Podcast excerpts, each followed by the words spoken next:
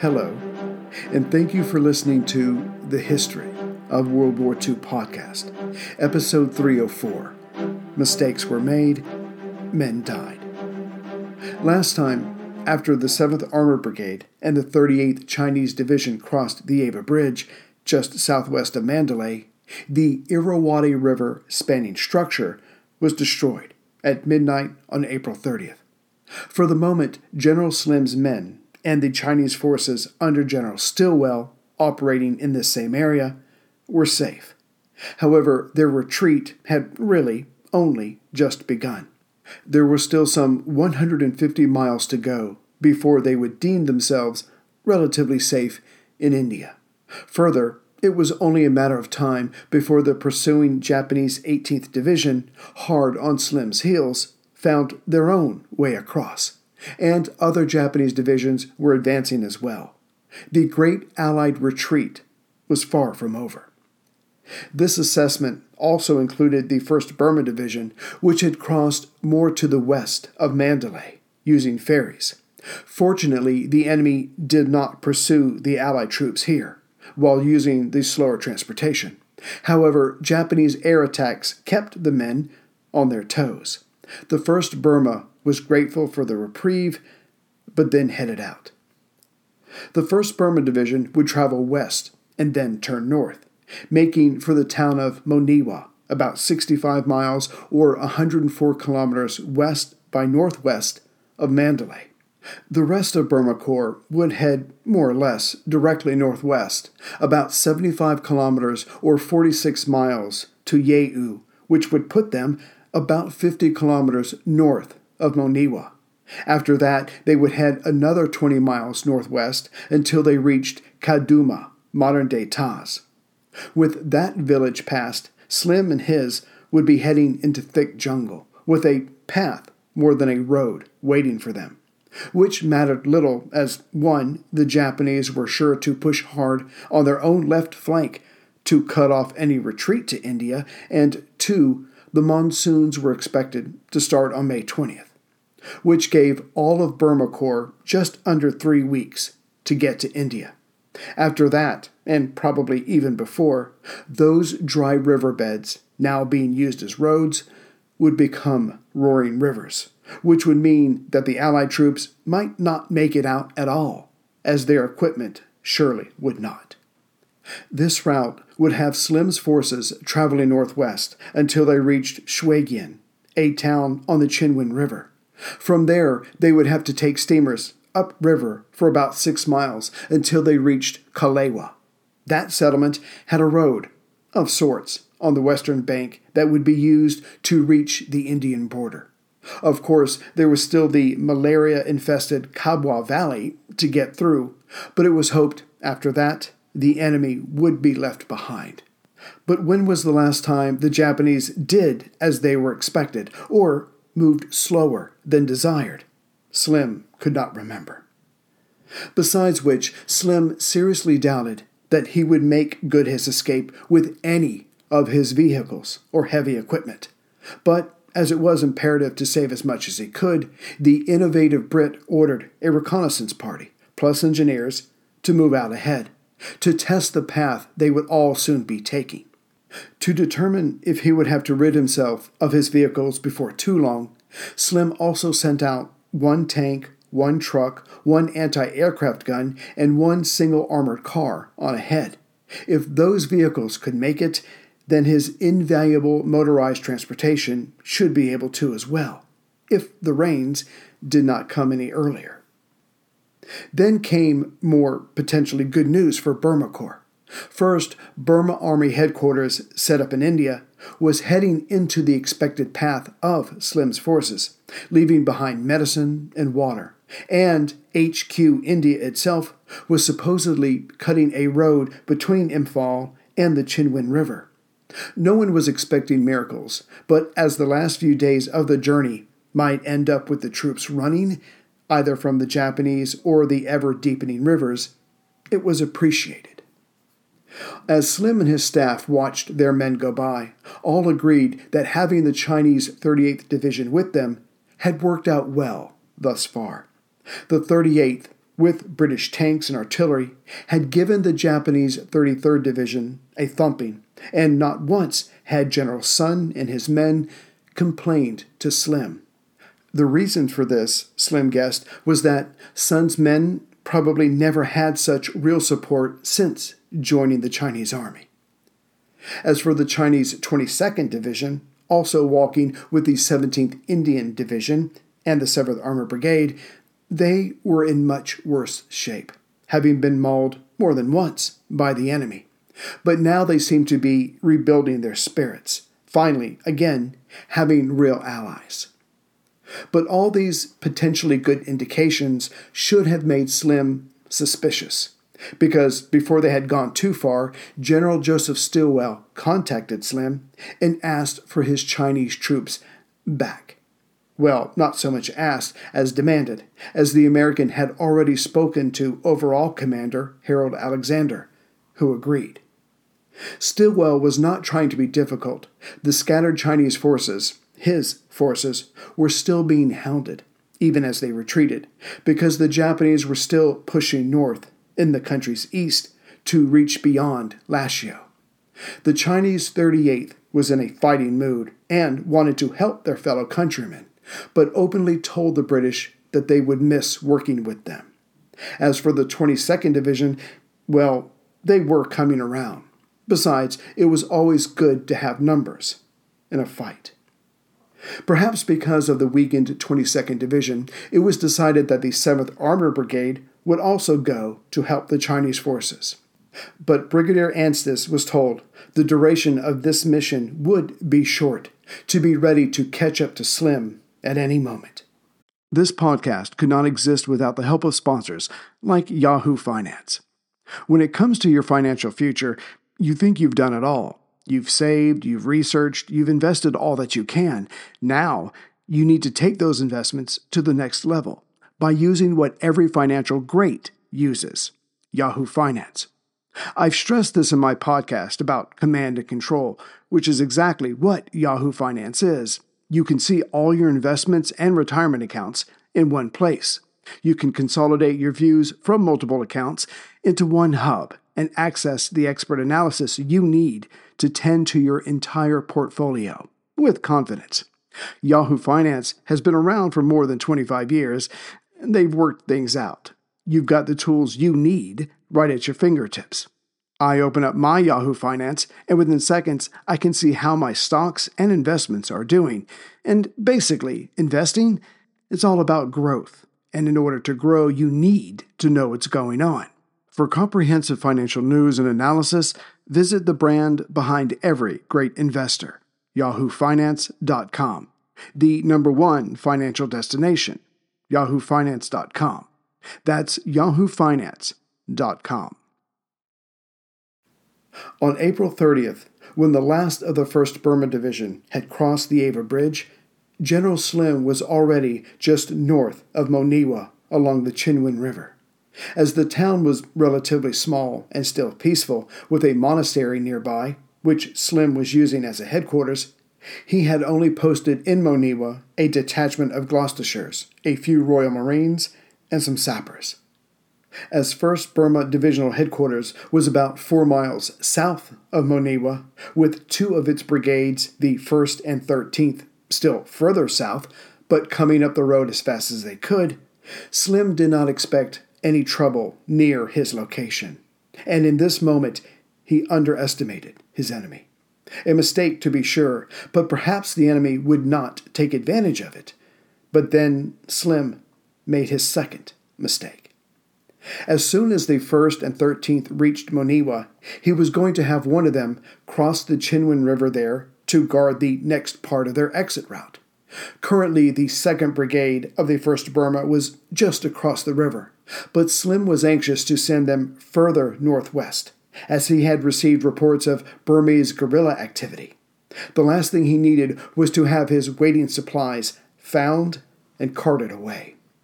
However, Slim was then reminded that the 2nd Burma Brigade on the West Bank had already left, as they had been ordered to move out the night of April 28th.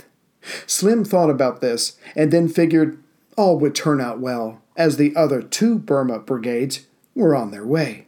At most, there would be a gap of 24 hours with no Allied troops on the west bank of the Chindwin at Monywa. As Slim and most of his staff had their rather slim meal, again about four miles north of Monywa, a staff officer from Army headquarters had stopped by. Between Slim's lack of everything, the idea of losing his Chinese allies, and at times having to communicate through the radios of his tanks, he laid into the staff officer about all his troubles. Most of this can be attributed to sinking morale while on the retreat and a lack of sleep and hunger, which was all true enough. But the general then ended his unplanned tirade with, And you can tell Army HQ that! Just then, one of Slim's men, with incredibly bad timing, walked up. Slim eyed the man, saying, And what do you want? The messenger replied, The Japs have taken Monywa, and if you listen, you can hear them mortaring. Sure enough, the crowd went silent. Within seconds, the whoom, whoom, whoom could be heard. Then one of Slim's men turned to the visiting staff officer and said, And you can tell Army headquarters that. Camaraderie was currently non existent, as Burma Corps was tired of fighting for its life. This double rebuke emanated from fear, fatigue, and failure to hold Burma. But at the moment, the Japanese action shook Slim and his much more than their visitor. He was about to leave and head back to India. Slim had to figure out how to deal with this enemy now in his midst. Should all his forces still south of Monywa be held up, it would not be long before the remainder of enemy forces were in the area. And as bad as the retreat had been thus far, it was far preferable to a major battle against superior forces while one's back was to a major river. Slim guessed correctly and began beating himself up that he had left his guard down. With no troops on the west bank, the Japanese were able to use barges to come upriver and drop men off near Monywa. While he had been fighting with one of Alexander's men, who was powerless to change the frightful situation, the real enemy seemed about to instigate another time consuming battle. Putting aside his anger at himself, Slim would certainly make time later to reproach himself for this lapse in judgment. The British officer started issuing commands. First, a small force would approach Monywa to confirm that the small Commonwealth force had truly lost the town. Next, he asked himself, what forces are close to hand? The answer was the paltry platoon of Burma Rifles that was protecting Major General Bruce Scott's headquarters south of Monywa, who were now just as vulnerable as him, given their lack of defense and the enemy's proximity. Next, Slim had his staff gather up whatever forces were nearby. This turned out to be some Cameronians of a Burma Frontier Force detachment and some Burma mounted police, about 300 men in total. Slim told Lieutenant Colonel Thomas of the Cameronians to head south and keep any other Japanese forces rushing north in check for as long as he could. To this command, Thomas, who, like all of Slim's officers, had gotten used to doing the impossible with meager means, simply nodded, saluted, and walked away. Another miracle was coming up, hopefully. Meanwhile, the 1st and 13th Brigades were ordered to double time it to Chaungu, about 15 miles south of Monywa. There, they were to wait for the 63rd Brigade of the 17th Indian Division. That brigade was put aboard a train and rushed north. Once the three brigades were together, this force was to rush north and retake Monywa. But Slim, still mad at himself, wasn't taking any more chances. What else was the enemy going to send upriver? He asked Alexander if he could take back some of the tanks that had recently been sent to help the Chinese. Slim could only guess how Stilwell would react to this, but if the majority of Burma Corps was defeated or trapped in Burma when the monsoons came, well, Stilwell would have to find a way to retake the country on his own, or together with Slim, only after a new force had been sent to him and trained, and how many months would that take? Alexander, thankfully, ordered two squadrons of tanks to turn around. One was to be sent to Yeu to the north of Monywa to make sure the enemy did not pull another surprise there, while the second one would help the three brigades attack the Japanese in the town itself. With his orders issued, Slim then started the next phase, the hardest phase of his job. He waited. By the time he went to bed, his staff had packed everything up and loaded it onto their vehicles. Next, the men were told to sleep on the ground next to their trucks. If the Japanese came north from Monywa, his men would not stand a chance in a fight. Then again, neither would Major General Scott, the commander of 1st Burma, if the enemy went south. Waiting truly was the hardest part. As Slim settled down in the monastery, he split his time between trying to sleep and beating himself up for this mistake that could cost him the majority of Burma Corps. Nothing for it now but to see how it all played out. The question was had the enemy really taken Monywa, and would they head north or south? With Slim lying on the abbot's bed, his Burmese defense platoon was on duty. But not trusting them, a few British clerks were told, No sleep for you tonight, as they were scattered among the Burmese. In truth, Slim had, up until recently, a lot more Burmese troops, but each morning there seemed to be fewer of them. In fact, within the next few days, they would all desert during the night. The truth of the matter was that the Japanese had not taken Monywa. They had come upriver, but instead of attacking the town directly, they placed one of their formidable roadblocks south of the town, but just above 1st Burma's headquarters. But this was not a reprieve for the Allies. With their roadblock established and no Allied troops on the West Bank, more Japanese and Burma troops were being sent upriver. And at 5 a.m. on May 1st, this larger force attacked 1st Burma headquarters. Major General Scott had his Indian engineers, staff officers, and Indian and British clerks grab their weapons and form a line. The good news was that the three brigades coming together were south of these headquarters, so Scott had his force fight as they walked down the road. The question was would any of them still be alive by the time they reached the much larger force coming north? The attacking Japanese officers wisely used their Burmese auxiliaries as distractions, sending them against the defenders in mad charges, while the Japanese themselves approached in a more methodical way. Scott, not having the time or men to deploy anything equally elaborate, simply had his men shoot as they retreated. However, numbers tell, and soon Scott's men began to fall. First, all equipment was abandoned, and then all supplies were left behind, as the fighting never let up. Men all around Scott continued to fall. The wounded were carried, which meant fewer men were now shooting back at the attackers. But as the situation truly became dire, Scott ordered everything to be left behind except ciphers and certain secret papers. In time, what was left of the 1st Burma Security Force reached the area where the three brigades were to meet up, and, knowing Slim's expectations, began to set up divisional HQ once again, meager as it was. Of course, what none of them knew was that the real attack was about to get underway.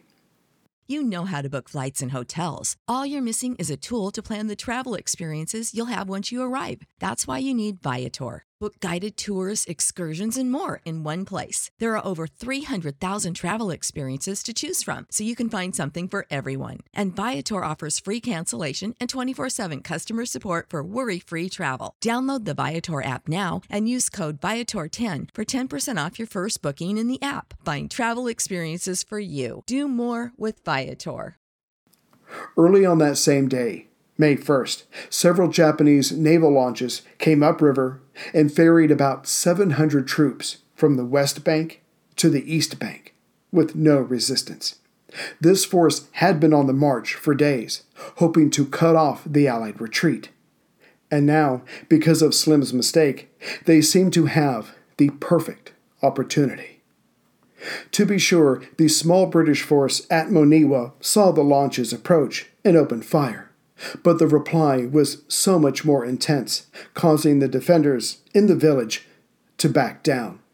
The large Japanese force crossed over, pushed the British back, and took the town. Meanwhile, the 3rd Brigade, the 63rd, that was to meet up with the 1st and 13th, had offloaded from a train about eight miles away from Monywa that same morning.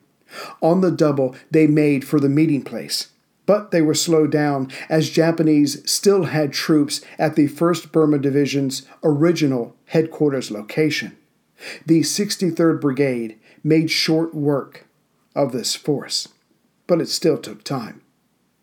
Late in the afternoon, the 63rd was met up by a squadron of tanks and the 13th Burma Brigade, just a few miles from Monywa. Then the 1st Burma Brigade arrived as it was late in the day, an attack was planned for the next morning. During that day of May 1st, General Slim was getting, at best, sketchy reports of the events around him. The 1st Burma Divisional Headquarters had been overrun, Monywa had been lost, and the most ominous, the numerous large Japanese naval barges. And not knowing that the three brigades would successfully meet up, and not wanting to make another mistake that would needlessly get more men killed, Slim ordered his headquarters staff to make for Yeu, about 20 miles to the north by northeast. Slim and a few of his officers stayed behind. At Yeu, Generals Alexander and Stilwell were comparing notes, deciding their next course of action. As Monywa had been lost, Alexander ordered a general withdrawal from that area. Further, he ordered the rest of 7th Armor Brigade back from the Chinese. As for the 17th Indian Division, it, besides one of the brigades that was helping attack Monywa, was also ordered to Yeu. Losing the tank support, General Stilwell ordered the Chinese 38th Division and what remained of the battered Chinese Fifth Army to make for Katha, about 170 kilometers north by northeast of Yeu. This location would allow them to make for China or India, depending on the situation, when they arrived. Slim was hoping they would turn west and regroup with his force. As the sun rose on May 2nd, the three united brigades attacked the Japanese forces at Monywa. Rather, two brigades went in, with the third held back in reserve. On paper, the British led force had 15,000 men, but in reality, all three brigades had enough men to fully staff only one brigade, so some 5,000 men. With this comparatively paltry number, combined with the stubborn resistance of the Japanese, the fighting quickly became fierce and stayed that way all throughout the day. The train station alone changed hands three times. Still, by 3 p.m., the attackers had much of the town under control. Then came another mistake, the third of this period. As communications had been sketchy, at best, for the last few days, passing messages along by tank radio had become the norm. Soon, 13th Brigade received a message, an order really, to retreat north of the town. 13th Brigade did their best to confirm this, but in time the message went out to the two attacking brigades. Just as Monywa was about to fall, which would have greatly helped them escape to India, the combatants pulled back and headed north. Only much later would this message be labeled as false. It was supposed that the Japanese forces that had overrun the 1st Burma headquarters got their hands on some codes, and they were the ones that sent the message. But at the time, this mini retreat inside a much larger retreat meant there was no time for a proper examination. Overall, though, Slim was not too disappointed with this unexpected withdrawal. By now, most, if not all, of his vehicles were north of Monywa. Slim ordered them all to Yeu, where most of Burma Corps, besides those guarding river crosses, were gathering. With Slim's mistake behind him, except for the lost men and supplies, most of Burma Corps began to relax as they slept that night of May 2nd at Yeu. But not Slim, for clearly the Japanese were trying hard to cut off his retreat. Should the enemy take possession of Shwegyin, Kalewa, or Kalemyo, points still along their route, their only road to India would be cut off. Then it would be a race to see who destroyed Burma Corps first, the enemy or the monsoons. To disrupt the Japanese plan, Slim had the 16th Brigade of the 17th Indian Division head up the road, starting out that very night. Their orders were to place a battalion at each of these locations and to hold them until all of the Allied troops came through. However, at Yeu, General Alexander ordered Slim himself to stay in the area until the Chinese forces had at least reached Shwebo, about 20 miles to the north. Slim, though he did not say this openly, gladly did this. At first, his presence would stop the Japanese from advancing any further north in this area to harass the Chinese. And second, as he had thousands of refugees following him, some Europeans, and 2,000 wounded, a few days at the very least would be needed to make all ready. Sure enough, on May 5th, what forces were still at Yeu some had already been sent on their way to avoid congestion on the pathetic path to India, headed out. Slim was hoping that, with all the road clearing work being done ahead of the main body, their progress overall would be enough to keep them out of reach of the pursuing enemy. It was the wounded and the civilians who were given what transports were available, but the soldiers, like their commander, were probably thinking, who's going to get us first? The enemy, starvation, or the monsoons? For defying the odds against all three was asking a lot of whatever forces controlled the fate of warriors. Still, progress was being made, with speed being the most important factor, which all came to a bloody halt as the various parties reached Shwegyin, further along the Chindwin River.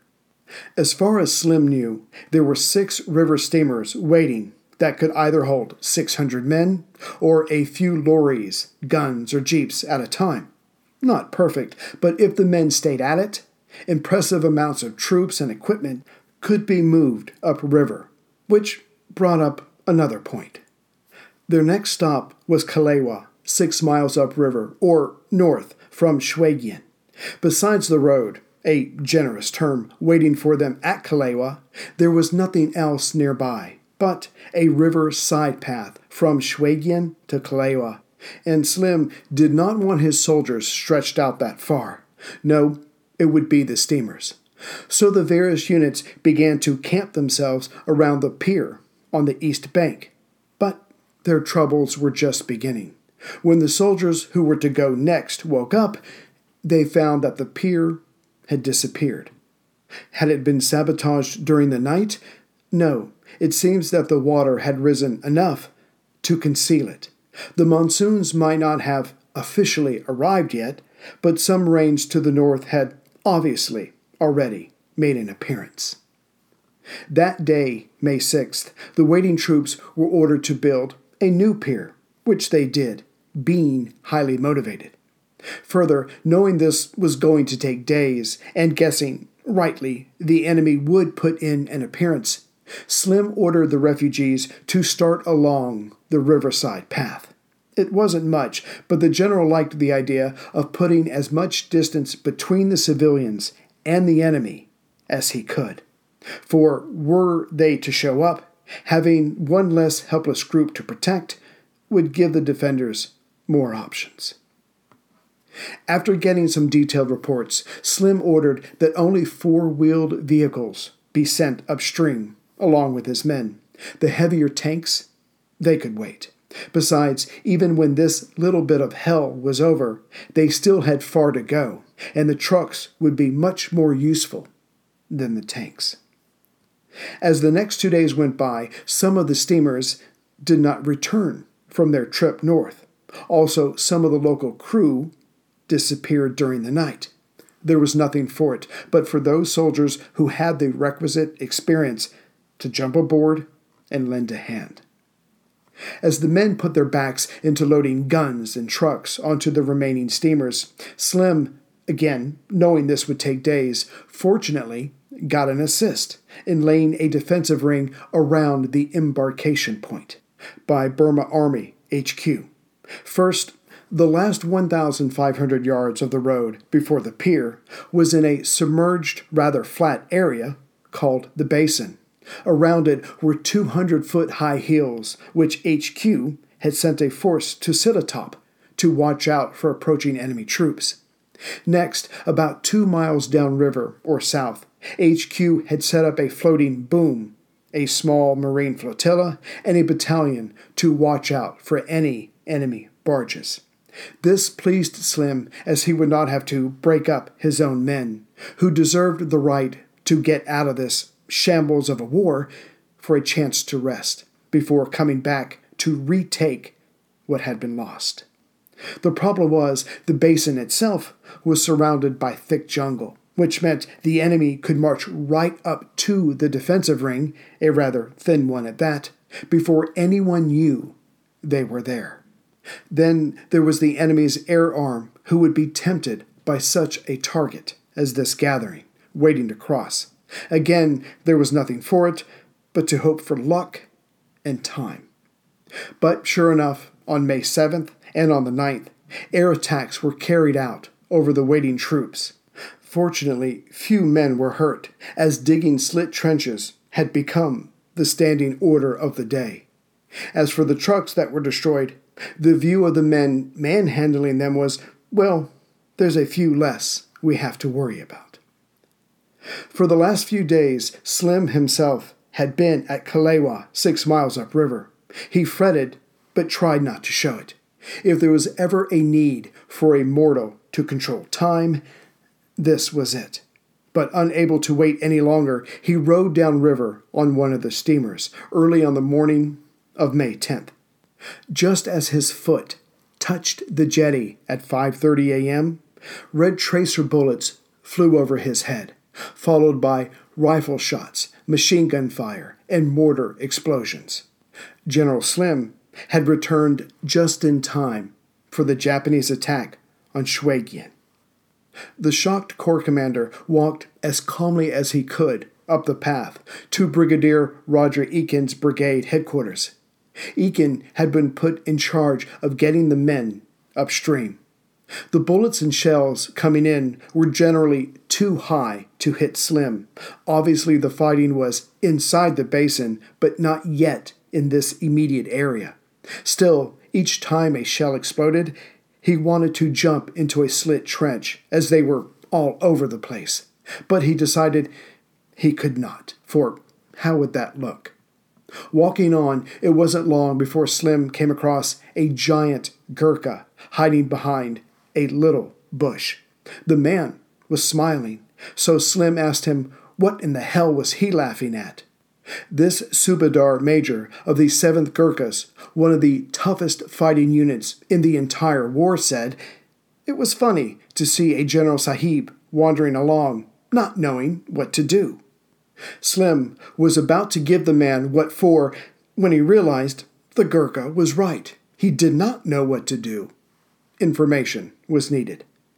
As he walked away, Slim thought about this bizarre moment and later wrote it down for his memoir on the Burma War. He wrote, It is a funny thing how differently the various races react to such a situation. A British soldier would have called out to me to take shelter and would have made room for me beside him. The average Indian sepoy would have watched anxiously but said nothing unless I was hit, when he would have leapt forward and risked his life to get me under cover. A Sikh would have sprung up and, with the utmost gallantry, dramatically covered me with his own body, thrilled at the chance of an audience. Only a Gurkha would stand up and laugh. Greetings, everyone from Central Virginia. So, since I haven't done this in a while, I'm going to sneak it in. I just want to thank those who have donated and uh, those who have signed up for membership, who are still supporting the the podcast in these trying times. I really do appreciate it. So, as far as those who have made donations, some of you I know where you're from, some of you I do not. I'll do the best I can. Uh, first of all, there's Kevin B who let me know in his uh, message that even though times were hard, he wanted to help out. So, Kevin, thank you very much for that.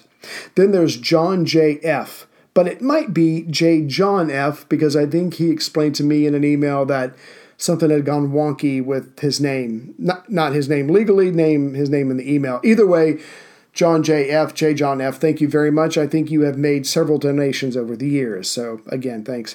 Uh, there's Darren M. I'm not sure where you're from. I apologize, Darren. There's Robert H. There's James M. from British Columbia, Canada. Then there's Robert H. from Dublin, Ireland. Then there is uh, Edward B. and Martin S. As far as my latest members, and for those of you who don't know, uh, for $5 a month, you can get two extra episodes. It's kind of like smaller or backstories of stuff that's going on in World War II. I think there's like somewhere around 170 episodes of that. If you sign up, you'll get access to all those. So, anyway, uh, there's Gerardo R. from Brownsville, Texas, who has become a member recently. Thank you. Paul R. from Greenville, Ohio.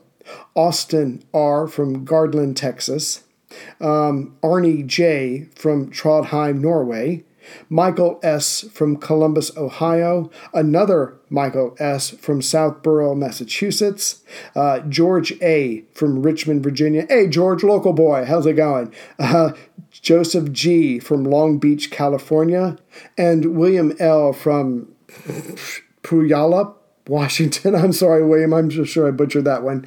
Anyway, so I'm sure I've missed some people. I'll, I'll look through my emails and I'll get the rest of you next time. But it, it's been a while. So I wanted to do that. Um, again, I do really do appreciate it. And I wanted to give a special thanks to Ramsey Harden, who has been doing a lot of research for me when it comes to the Arcadia Conference and to General Marshall in particular. So when I get to those episodes, just remember Ramsey's the one who did a lot of research, and I'm the one who's just reading. So again, Ramsey, thanks very much. Um, so I will see you as soon as I can with the next episode. And uh, we've almost got the allies out of Burma. Then I will do the Philippines. And unless I'm missing something else, then we go to the Arcadia Conference. Uh, look at George Marshall, General Marshall, uh, because I'm fascinated by him. And then we'll pick her from there. And of course, then we get back to the Middle East and to Europe. So we're almost done with phase one of the Pacific, and we'll just see how it goes. So, again, everybody who listens, I, I thank you so much. Please be safe, do all the things you have to do, and, and let's all get through this together. As always, take care, everyone. Our bodies come in different shapes and sizes, so doesn't it make sense that our weight loss plans should too? That's the beauty of Noom. They build a personal plan that factors in dietary restrictions, medical issues, and other personal needs so your plan works for you. Noom doesn't restrict or shame when you want to treat yourself. Their flexible program focuses on progress instead of perfection. You don't have to give up carbs or anything. And with their daily lessons, you can learn something new about your food choices every day.